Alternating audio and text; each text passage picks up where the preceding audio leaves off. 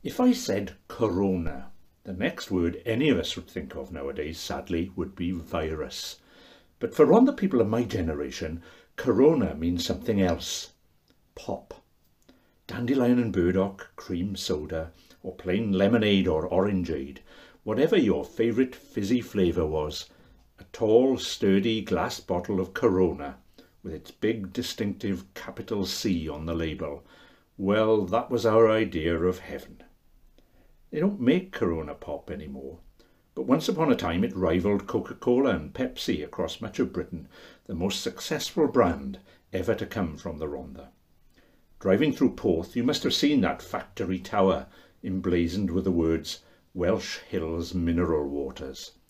That's where Corona began.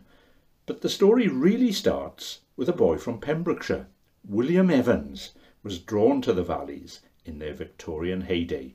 Coal was king, tens of thousands of others were moving here to be part of the boom.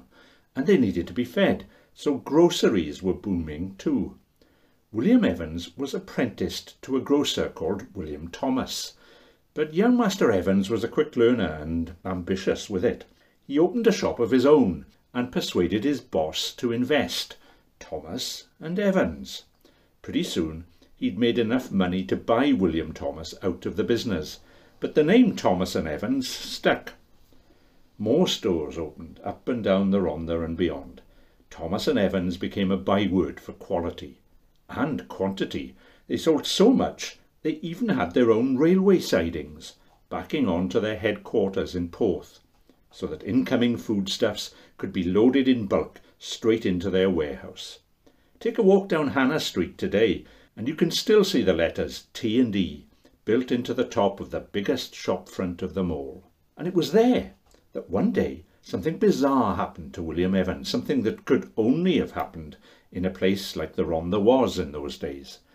A stranger walked in, claiming to be a medicine man. He'd been run out of Galveston, Texas, he said, at gunpoint.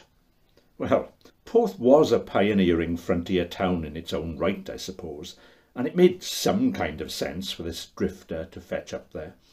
The man was certainly down on his luck, starving in fact, so he made a deal with William Evans. In exchange for a square meal, he promised to share the secret of making mineral water the like of which your customers will never have tasted. And that was how William Evans began making pop. Whether or not the recipe really came from Texas, Welsh Hills mineral water really did have something special about it. Everyone got a taste for it. That factory in Porth was built to cope with the demand. And when times got tough, William Evans hit on the idea of door-to-door delivery. The pop man would pop round, just like the milkman. And it was hard to say no to a treat brought to your own doorstep. Soon the pop was being sold much further afield. Welsh Hills didn't seem the right name to attract customers in the English Midlands, so William Evans organised a competition and challenged his staff to come up with a new name offering a grand prize of £5 for the winner. The big man appointed his senior colleagues as judges, and when they chose Corona, William Evans smiled and said, In which case I will keep my £5. It was his own entry. That's businessmen for you. Canny, shrewd, mean, whatever he was, William Evans made his fortune from Corona Pop and lived in some style for a Baptist deacon in Bronwydd House, though the grounds eventually came into public ownership as Porth Park. So the next time you hear the word Corona, rather than something worse, imagine a big bottle of pop. Ah, but which flavour? Now for me, it's got to be dandelion and burdock every time.